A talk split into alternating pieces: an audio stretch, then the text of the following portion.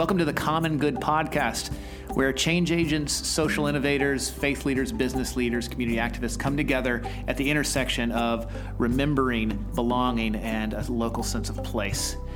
I'm your host, Troy Bronsink from The Hive in Cincinnati, Ohio. The framework for our conversations is the relationship of three scholars whose uh, life's work have shaped and informed one another. Walter Brueggemann, Peter Block, and John McKnight are notable thought leaders in their own rights, but at this point in their careers, their work has begun to uh, shape the others. In fact, their friendship really becomes almost a model for how the common good shows up in local, tangible, relational ways. Walter Brueggemann is a highly published biblical scholar whose work is at that intersection of remembering text and the subversive ways that the prophetic imagination relates to empire. Peter Block is a scholar that has worked at the intersection of community organizing and belonging and consulting, and really the structure of how uh, relationships take place. And they're joined by John McKnight, who is both the kind of innovator and founder of asset based community development and speaks with real specific ways over the course of his career about the importance of place and relationship and the way that gifts show up in very personal ways in our community getting to the scale where our humanity can be revealed. And you have made so clear to me how what I'm really talking about and, and had inadequate understanding is the world of the personal. It isn't until you get to a certain scale that the personal can appear. It's just like an equation. I just see in all of your work. I missed it. I mean, I just missed it. Each episode of this first season will be conversations between these three, uh, in some ways, kind of grumpy old men. These visionaries who uh, can complete each other's sentences, are gregarious, and also humble in the way that their work has informed one another. We'll be dropping in on conversations they have and just kind of grabbing some morsels here and there. To start today's episode, we're going to jump off with an invitation that uh, our producer Joey framed to them asking uh, Peter, Walter, and John how they uh, identify with these kind of key points of remembering and belonging and place. We're in uh, Peter's kitchen around his table. You can hear some of the wind from the outside, and um, we begin with Peter's response. You know, I can comment on yours, Walter. Lift the burden from your shoulders. and that I, when I ask myself what uh, what attracts me to your way of thinking, and in addition to the friendship, is you gave me a memory. I thought I was a modern man. and I thought I was I came out of nothing. Yeah. And I yeah. created my life out of nothing. Yeah. And and uh, when you talked about and do talk about these sacred old stories, and I can identify with it. I can identify, you know, uh, being a Jew in Egypt. I can also identify with being Pharaoh. To me, that's not a big leap. That's right. Yeah. That's right. you don't argue against patriarchy most of your life unless you're good at it. Look at Joseph. right. And I just felt that it gave me a memory. I have a yeah. history now. Yeah. I am born of uh, a time in which you speak so uh, efficiently. And this is Walter speaking. You could say that what the devil wants to do is to talk us out of our memory. Yes. Why would the devil want to do that? Why would you be an advocate for remembering? Well, I think um, I think without memory, uh, one is completely exposed to the pressures of the greed system. So in Deuteronomy, it says, uh, when you come into the promised land with all of its vineyards and water and wheat and barley, take heed lest you forget. Because if you, the way, the way it's put there, if you forget, uh, you will return to Egypt. That is, you will be back in bondage. So that tradition, everything depends on remembering, which of course the Jews then yeah. took over. And The I- Jews worked hard to keep that that's right. going, didn't they? That's right. And I don't, I don't know whether you know the story of Zacchaeus in the, in the Gospel of Luke, but uh, Jesus sees this, this guy climbed a sycamore tree to see- Jesus. And uh, Jesus addresses, he's a tax collector for Rome. He's exploiting Jews. He's a Jew, but he's exploiting Jews to send money to Rome, and then he skims off the top of it. He gets his interest or his surplus. That's right. And they have this conversation, but at the end of the conversation, Jesus says to him, You are a son of Abraham. And what he's what he's doing is giving him back his rootage and memory that he had forgotten. He had to forget it Yeah. in order to sign on with the Roman Empire. So it's it's a it's a perfect case study in what happens with amnesia. Yeah. Yeah. Yeah. And usury is, is That's a right. form of forgetting also. That's right. That's right. Yep. In fact, I can make Well- money on money, which is the That's right. ultimate. That's Forget right. about electronic relationships. And, and you, you know, That's right. the, now most of the money is made on money. Money. That's right. So neighborly relationships are sacrificed through the process of monetization. Yes. And you would say the monetization is the loss of memory, Well, I would say the loss of memory permits it. permits it. Yeah, yeah. Because memory, uh, the kind of memory we're talking about, uh, gives one restraint in the presence of one's neighbors. And when that memory that restrains is gone, then you can devour your neighbor by tax cuts. Yeah. Right. Then the devil has her way. That's right. That's right. yep. And John's jumping in now. Memory also uh, is a source of uh, useful knowledge and humility. I uh, somebody said to me, "How did you end up this way?" And I'm, I didn't think a second. I said, "Well, I'm a McKnight." Uh, how do I know? I had a story. Uh, at 17, I got when I, when I went to North or was admitted Northwestern fraternities and sororities started sending me letters of come and you know pledge we can do this stuff. I never considered it. Why? Because the McKnights believed that secret societies were evil. I got that from the Bible, but I got it from our history. Right. Right. And uh, so it trans. The, the story is it does a lot of things, but it transfers knowledge that is useful. Right. And to, this withstand. day, the most predatory experience young people could have is in our fraternities.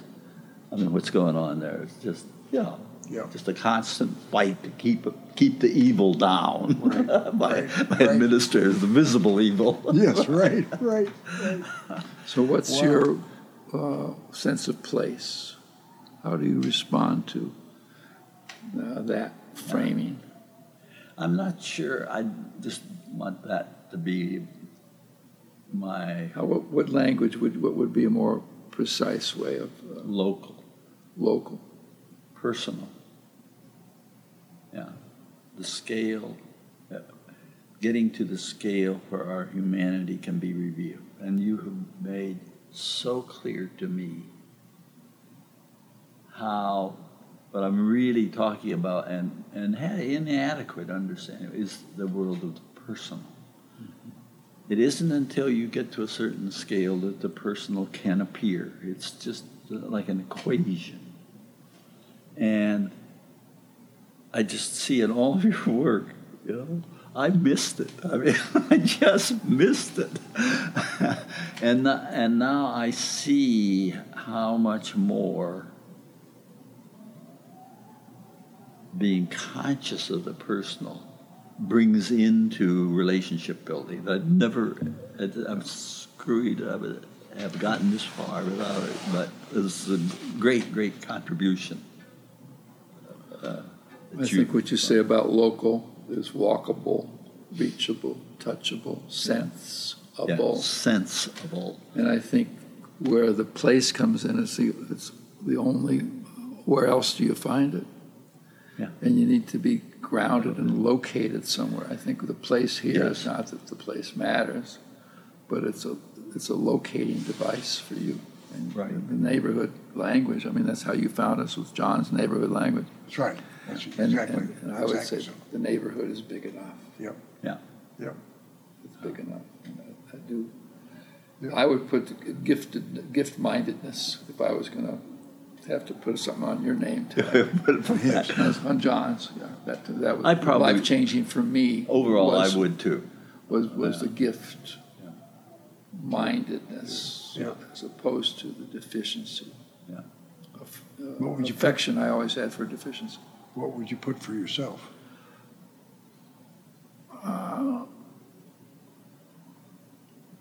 I think belonging is a good word for me. Yep, When. I wrote the community book, I'm glad I thought of the title, Structure of Belonging.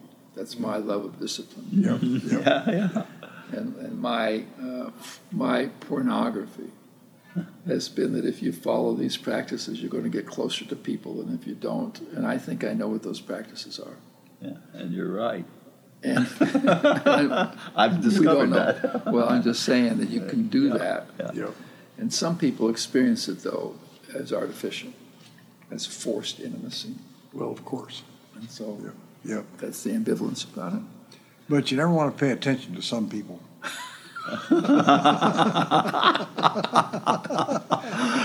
That's, one- that's great. the ones who that, say- that, that is really great. I- it took me decades to learn that because wherever I was, I always picked the most stubborn, resistant person and thought that's why I'm here. and I wasted years, of my life fighting with Focusing the on- devil. Yeah, right, right. And, and, and, and, and, and at some point, I learned to say, when the devil spoke, "Good point." Yes, right, right.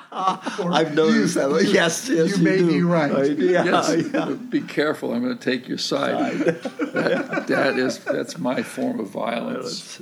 Is You know the, the movie A Wonderful Life? Did you see that in the paper this morning? no.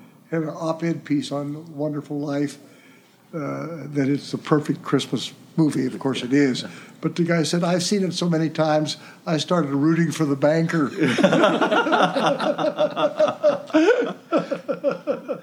Exactly.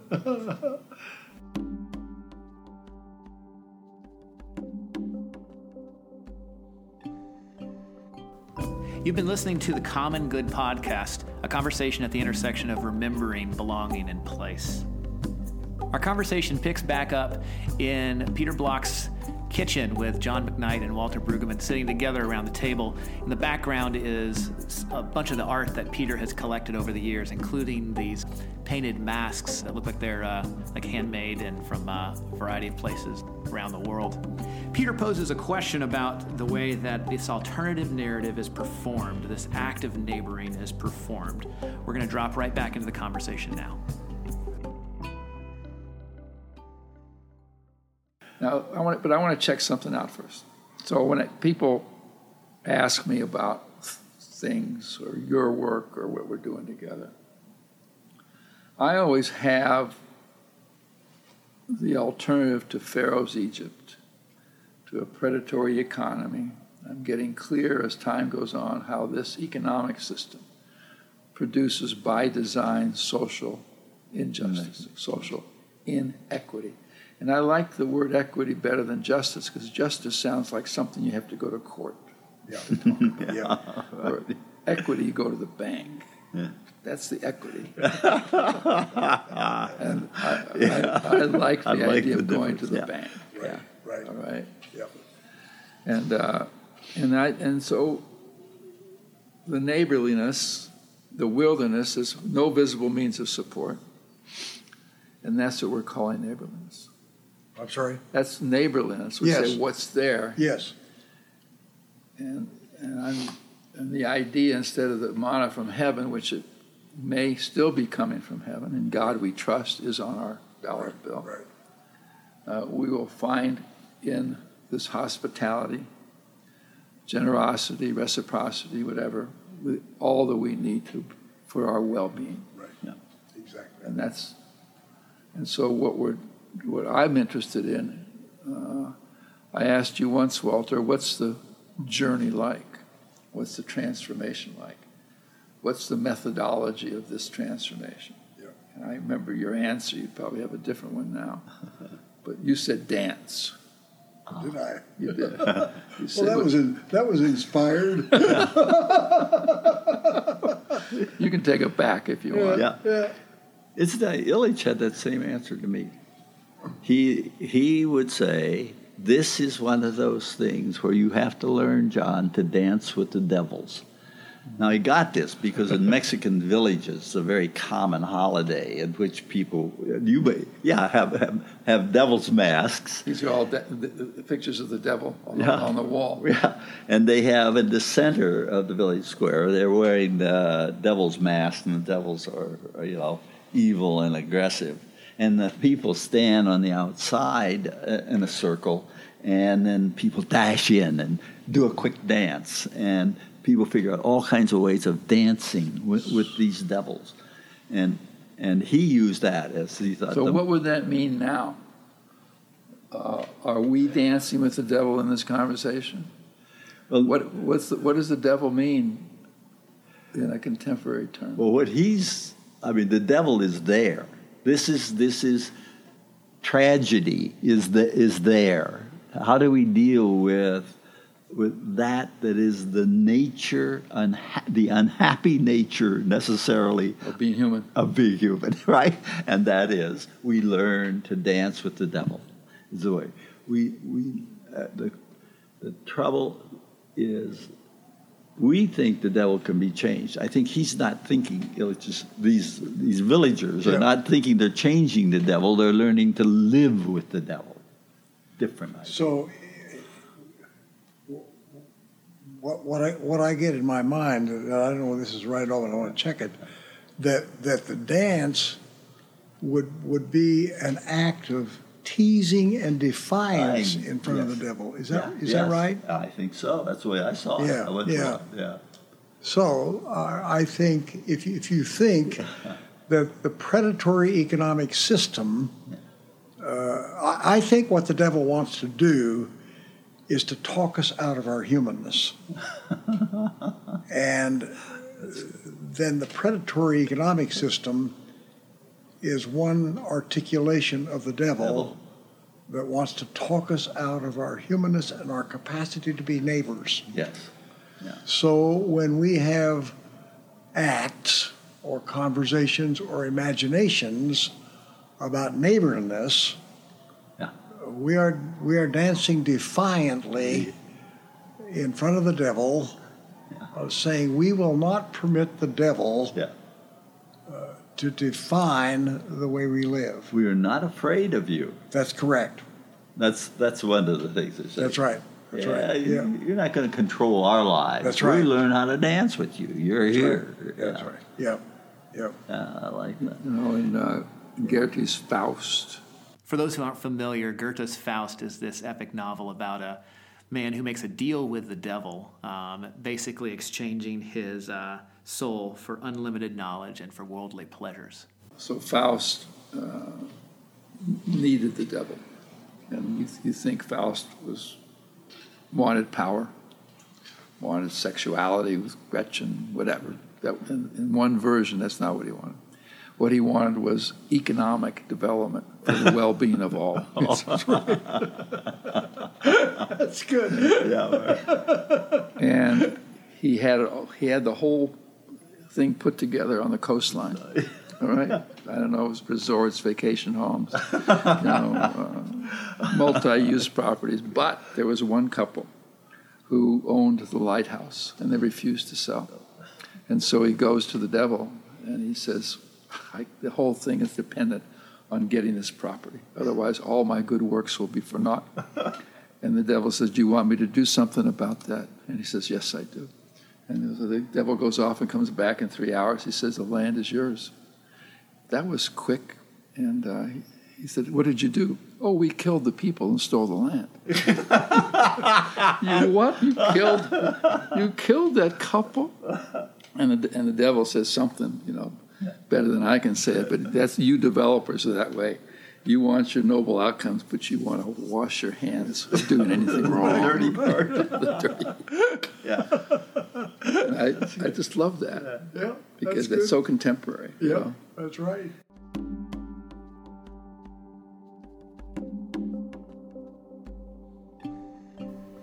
This has been the Common Good Podcast, a conversation at the intersections of place and belonging and remembering.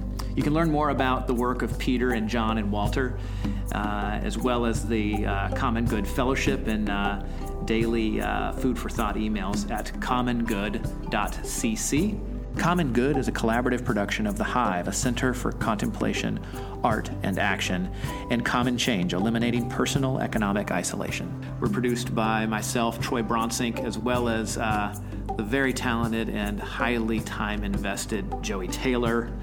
Uh, music is written and produced by Jeff Gorman. We look forward to more conversations ahead. And whatever you do, don't forget the timeless advice of best selling author Dr. Walter Brueggemann. But you never want to pay attention to some people.